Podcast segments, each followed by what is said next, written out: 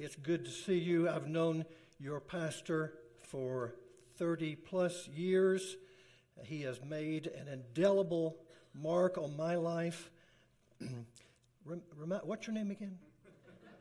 Uh, um, um, uh, you know, I uh, came in from uh, from the Raleigh area, and um, uh, have been looking forward to this. Mike and I have been chatting. We've been chatting by text and by phone call for a number of months now. And, um, and I appreciate his invitation to be here. Um, you've been looking at Luke, 11, Luke 15, which is the parable of the lost uh, sheep, lost coin, and a lost son, um, which is evangelism. That's what we're talking about evangelism. Uh, you know Lucy, Lucy in the um, Peanuts cartoon. Lucy tells a friend, she says, um, um, I figured out a way to convince people that my religion is right. And uh, somebody asked her, How do you do that? She says, It's easy. I, I hit them over the head with my lunchbox. Uh, I, don't, I don't subscribe or recommend that particular form of evangelism in the same way that I would not recommend putting one's lips in a meat grinder. Uh, it just doesn't make sense.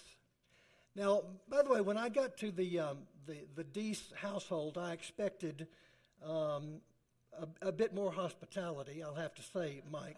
Um, there was not a um, there was not a mint left on my pillow any night that I've been there so thus far. No one has offered me hot cocoa. They have not. In fact, when I asked Mike for the, uh, the Wi Fi name and password, he sent it. When I entered it, it asked for my credit card.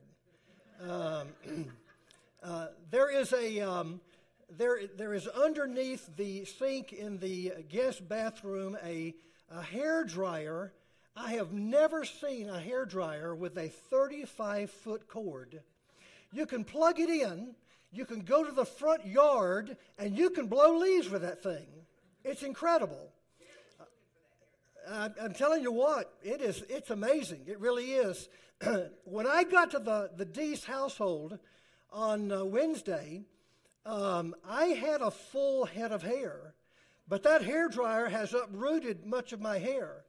Um, the, um, now, I pastored two churches in North Carolina years ago one immediately out of, uh, out of seminary, another one a couple years later. And as Mike has probably experienced, you've had two pastorates also, Keller, Texas, and here in Roswell. You have probably had what I have had from time to time, and that is compliments. Compliments from church members or even guests. But the compliments, the compliments were not as genuine as they could have been. Sometimes we might call those backhanded compliments. When I had preached a sermon one Sunday morning at uh, this church in uh, Fellowship Baptist Church in Winston-Salem, one of my church members came by me and said, Tim, your sermons are like the peace of God. They pass all understanding. Uh, it took a moment for that to register. Then someone else told me, uh, a wife told me, uh, You don't know what your sermons have meant to my husband since he lost his mind. Um, you, you, know, your, your sermons are like water to a drowning man. And then the, the main one was this Tim, every sermon you preach is just a little bit better than the next one. Did you get it? Did you get it? They're getting worse. They're getting worse. Um, this is a um, this is a leather bound Bible. And, uh, and uh, I asked to borrow a Bible because I didn't bring mine from North Carolina. So I picked up this one from the, uh, the Deese household. And um,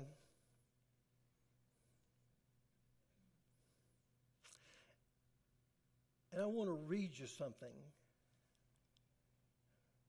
And he doesn't know that I'm doing this. This Bible cover was made for a man who has a very special personal relationship with our Father in heaven. I thank him every day for opening the door for me to join him in that relationship with God our Father through Jesus our Savior. Thank you, Brother Mike, for showing me the bridge of life. Nothing could be more important in anyone's life, your brother in Jesus, and one of your flock.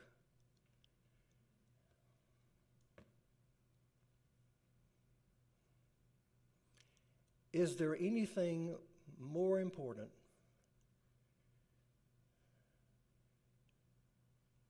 than introducing people to a God who left the splendor of heaven for the stench of a cow stall?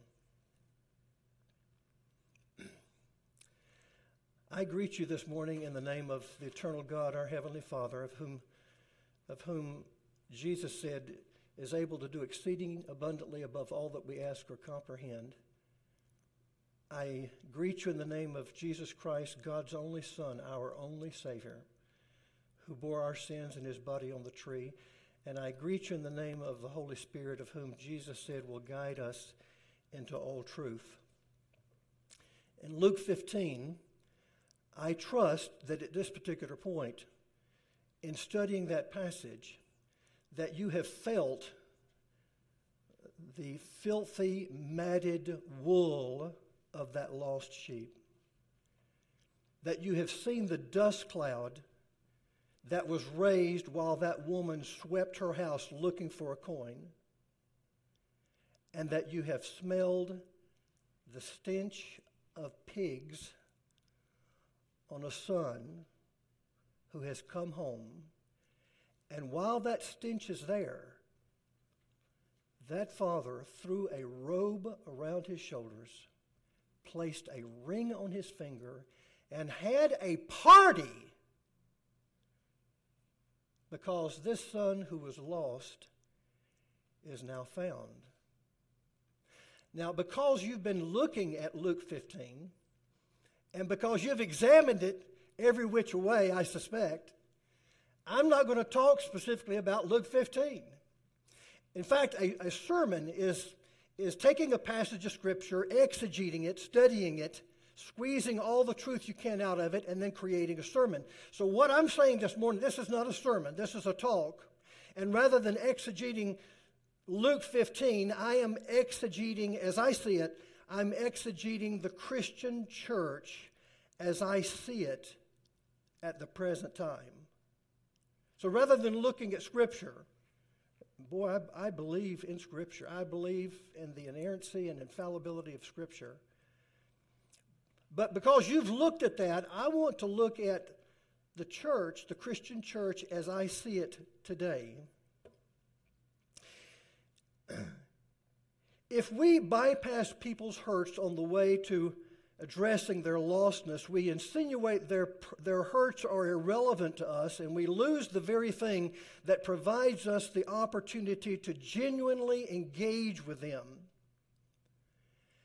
Anne Lamott, in her book, Grace Eventually, writes, You'll know you've created God in your own image when it turns out your God hates all the same people you do.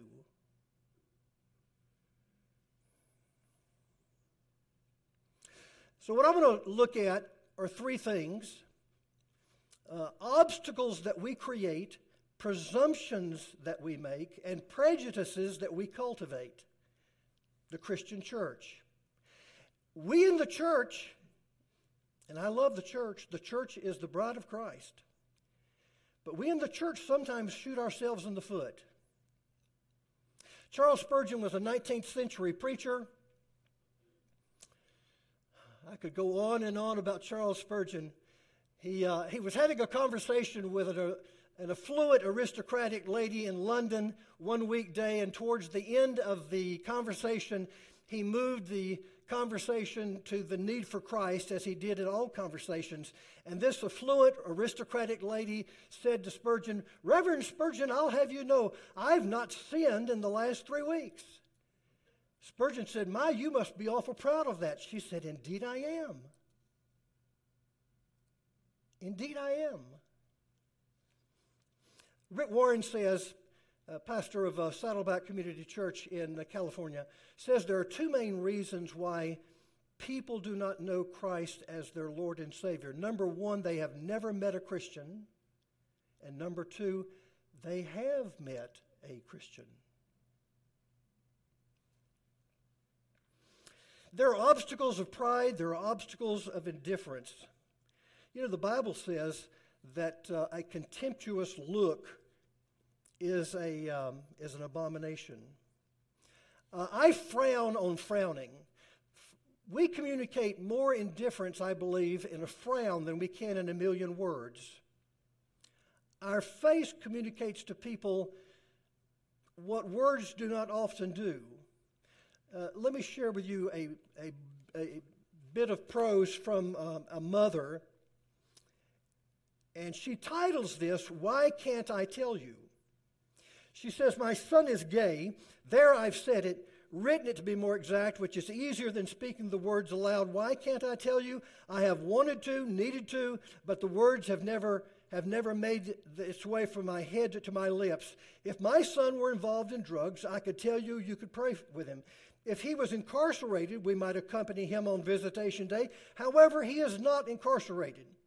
He is not into drugs. He is a loving, maturing, thoughtful young man who is financially responsible, successfully pursuing his chosen career and dealing with the issue of same sex attraction. Why can't I tell you? My family and friends who were once who were there when he was born, there when his dad died in his arms as an impressionable young man, there when he went off to college scared and alone. The reason for my silence is because I've heard your jokes, seen your raised eyebrows, and endured your stereotypical remarks and laughter toward homosexuals. Why can't I tell you? Because I don't need your judgment, your theories, your analysis, my own feelings of guilt, inadequacy, failure, reinforced by the outcries of the Christian community against homosexuals and their families, are more than sufficient. What I need for you to do is to treat all people with respect that Christ shows, to understand, in this instance, that same sex attraction is not a matter of choice. I need you to pray for my son who needs a heart change and when I am assured of your love for him, then I can tell you.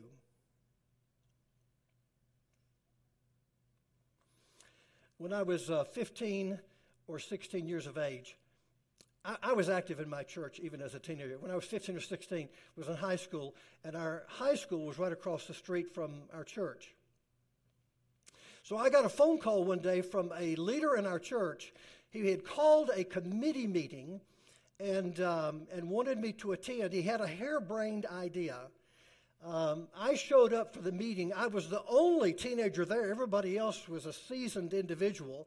And I learned in short order what, what the dilemma was. The dilemma was that after school, six or eight or nine high school students would come across from the school, trespass across the church property, to our picnic shelter at the back of the property, which had a nice shelter over it. And those six to eight or nine high school students had the audacity to sit under that shelter on those picnic tables, talk, joke, occasionally smoke a cigarette. And what was, what was the solution? What was the solution? The solution was that this committee would formulate a plan to prevent this from happening. And you want to know what my role in that was? I was to be the stool pigeon. Since I went to that school, I was to name names. At the age of 15 or 16, I was dumber than dirt. I knew something was not right about this. I did not return to any subsequent meeting. What should we have done? God provided an opportunity. I mean, He laid it right in our lap. What should have happened? What should have happened? the youth pastor, the pastor, or an associate pastor, drag a drag a, an ice box of sodas to that place, engage them in casual conversation, and little by little get to know them. It was a it was a divine opportunity, but this church member and the other group of members saw this as a trespassing issue.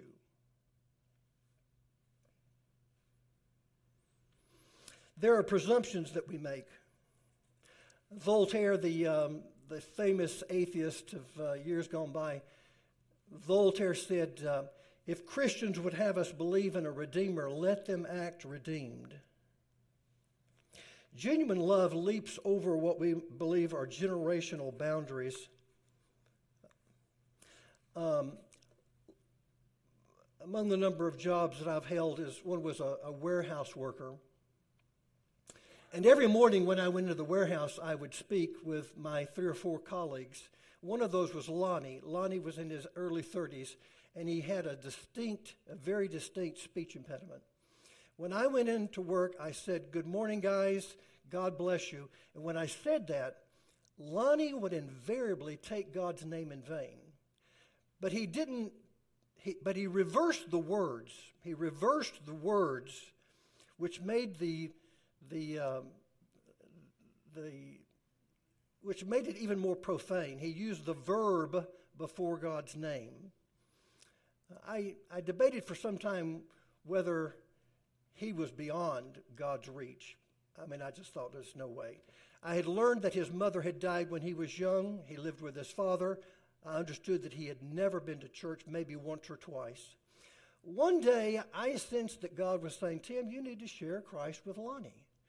But God, Lonnie, uh, you know, you know, you need to share Christ with Lonnie.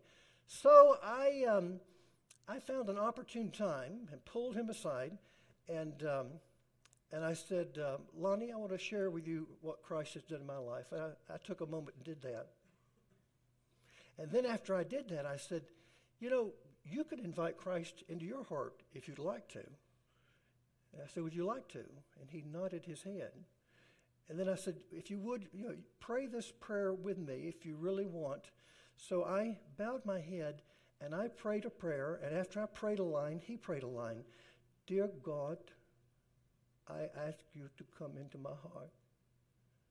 Now, I finished that prayer, and when it was over, I opened my eyes, and there was a mischievous grin on his face, which I misinterpreted to mean, This is what I think about your God. But the thing is, the mischievous grin did not go away it remained. The rest of the day wore on. The next day, I came in. And then the day following, I came in. And when I said, God bless you, he said, God bless you. And then one day I came in, and as I was taking care of something, doing something, he said, I dreamed about God last night. Now, because I am dumber than dirt, I didn't pay attention until a moment, about an hour later. I thought, what, what, what did you say? I said, Lonnie, what was it you told me? He said, I dreamed God talked to me last night. What did God say? I'm telling you point blank. He said, I dreamed that God told me I'm going to get the devil out of you. Now, I am not here on Sunday morning to talk about demon possession. I don't understand fully what's taking place here.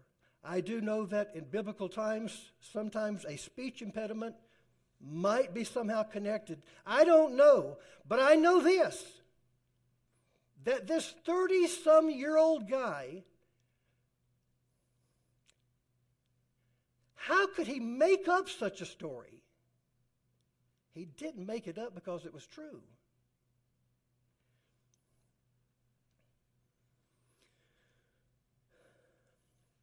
I had just finished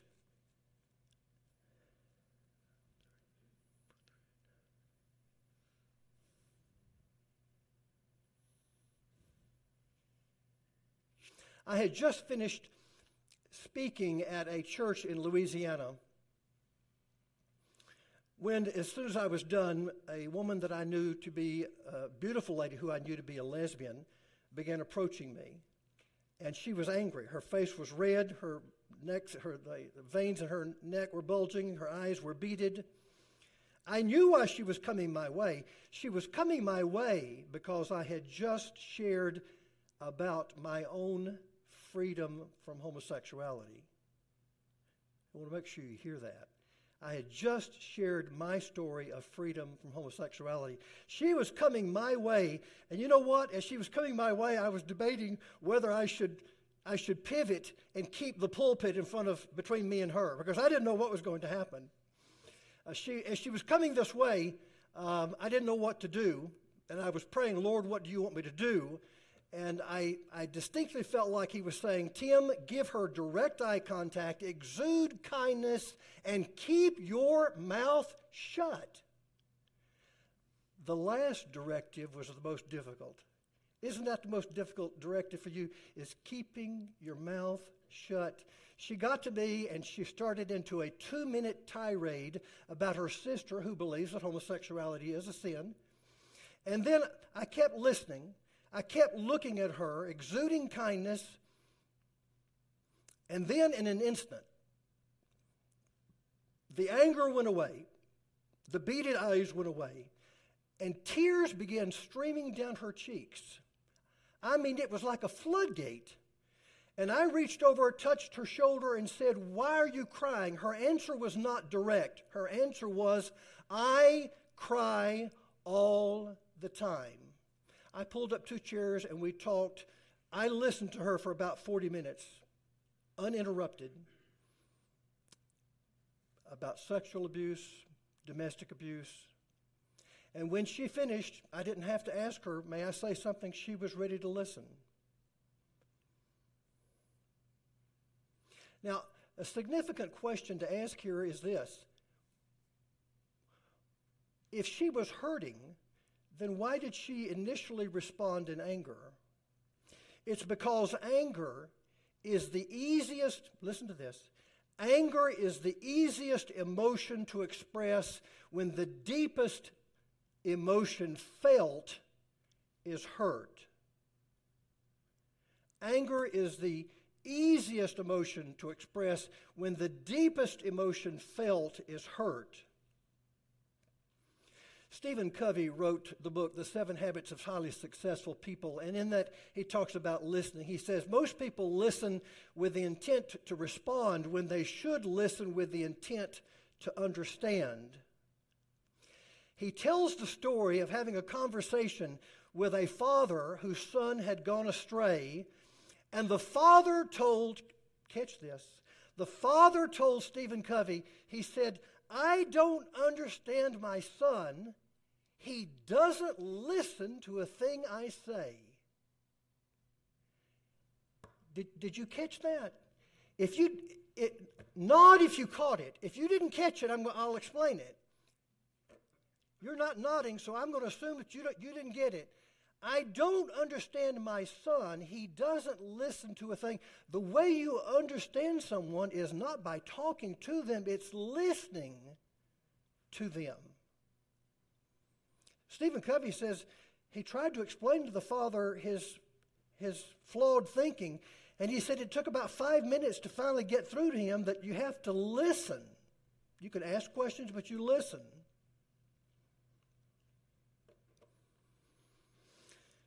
I was invited a number of years ago to speak at uh, the Gay Lesbian Organization at NC State University uh, was invited two consecutive weeks. The first week I got there, and I took about 35, 40 minutes to share my, uh, my story.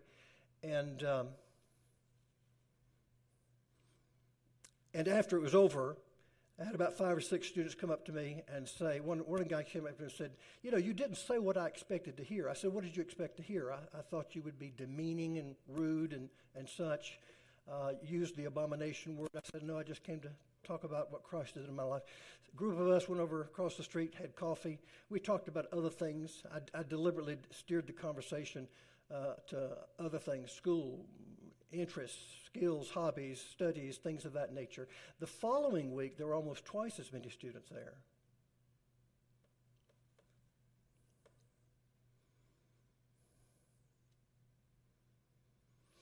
I spoke at a. Um, I was leading a conference at a church in Texas years ago, and as often the case, um, there were individuals there who were protesting my speaking there. I used to I used to identify these peoples as these these persons as protesters. I don't do that anymore. These are simply people who have a differing opinion. They had signs. Uh, Robert was one of those. He was holding up a big sign, and um, I usually go out and casually talk with these individuals, persons, students, and uh, I engaged them in conversation and uh, invited them to the conference that I was about to teach. No, no, no, no. I said, You can come and be my guest. I would love for you to. No, no, no, no, no. But during the morning break, during the morning break of the conference, um, as I was heading out to get some water, Robert was there. He was there on an aisle seat. And as I walked by, as I walked by Robert, he caught my attention and I stooped down to his level. I didn't stand over him to talk. I stooped to his level. Now, catch this. I stooped to his level, which is what God the Father did in Jesus Christ in the incarnation, where God abdicated his throne for a manger, where God relinquished his royal robes for swaddling clothes. I stooped to Robert's level and we had a splendid conversation. Now, he left somewhere around lunchtime. Was that the end of it? No. Robert found me on the internet and he found my email and he emailed me and said, This was nothing. This was not, I, I did not expect anything even cl- remotely close. I thought that you were going to be talking about defeating the gay agenda. I thought that you were going to be demeaning, demanding. He said you were gracious, respectful, and kind. Now, if Robert's turnaround could take place within 24 hours, what could 40 million Christians do in 24 days to turn the world around? You've heard the saying, I have found the enemy, and it is us.